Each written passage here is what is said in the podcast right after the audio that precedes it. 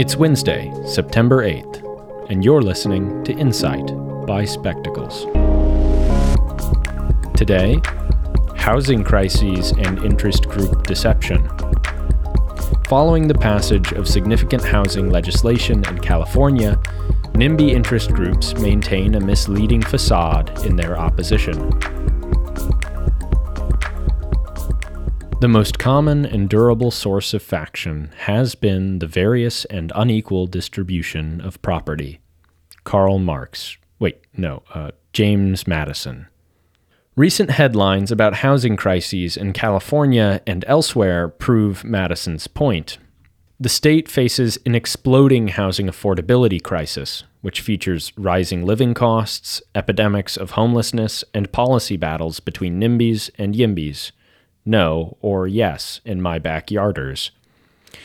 Over the past several years, the California state legislature, assisted by YIMBY interest groups and think tanks in favor of looser zoning regulations, has made repeated attempts to reduce or even eliminate single family zoning to promote density and increase housing supply, only to be stymied by NIMBYs organized in defense of neighborhood character.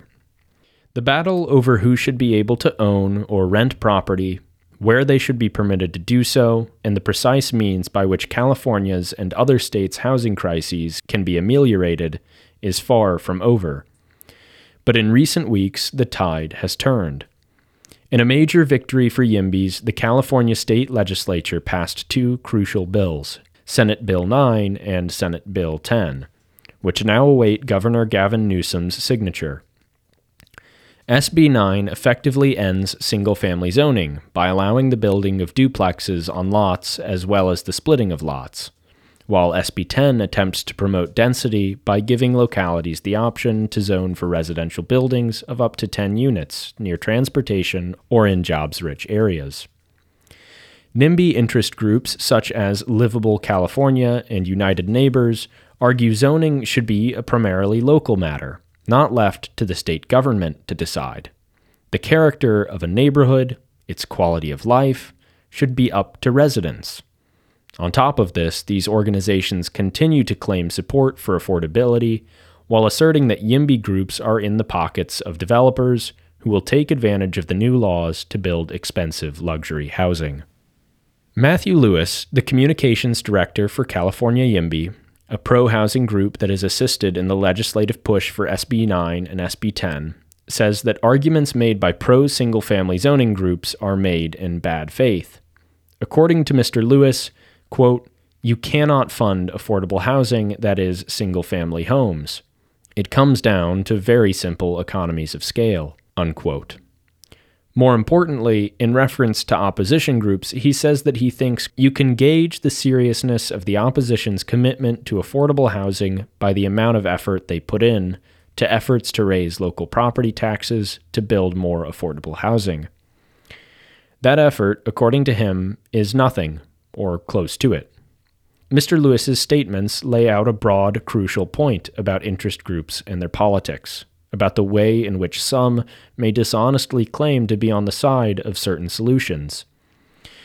Some pro single family zoning groups, like United Neighbors, do have housing plans on their website which claim to be able to build density while preserving neighborhood character, but there is no evidence that their actions have gone beyond opposition to SB 9 and SB 10.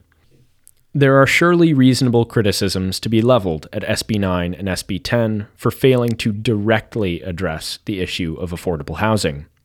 While an increase of supply would not drive housing prices up, other measures are likely necessary to bring prices down to reasonable and livable levels for many.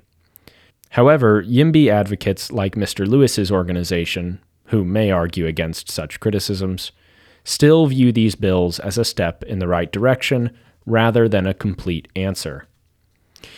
This battle over housing policy reveals a crucial lesson about interest groups and activism.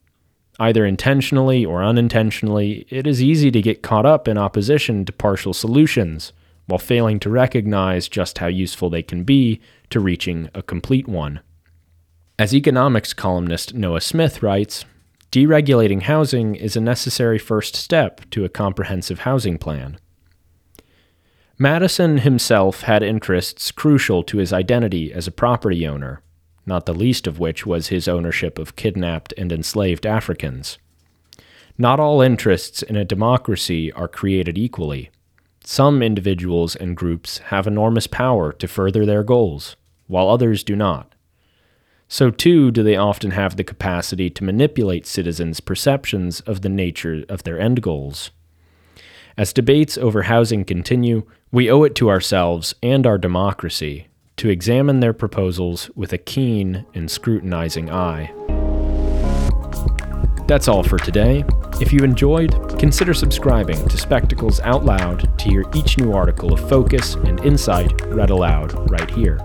If you'd like to hear a discussion between the editors about this article or other conversational podcasts from Spectacles, follow the link in the show notes for Spectacles in Conversation.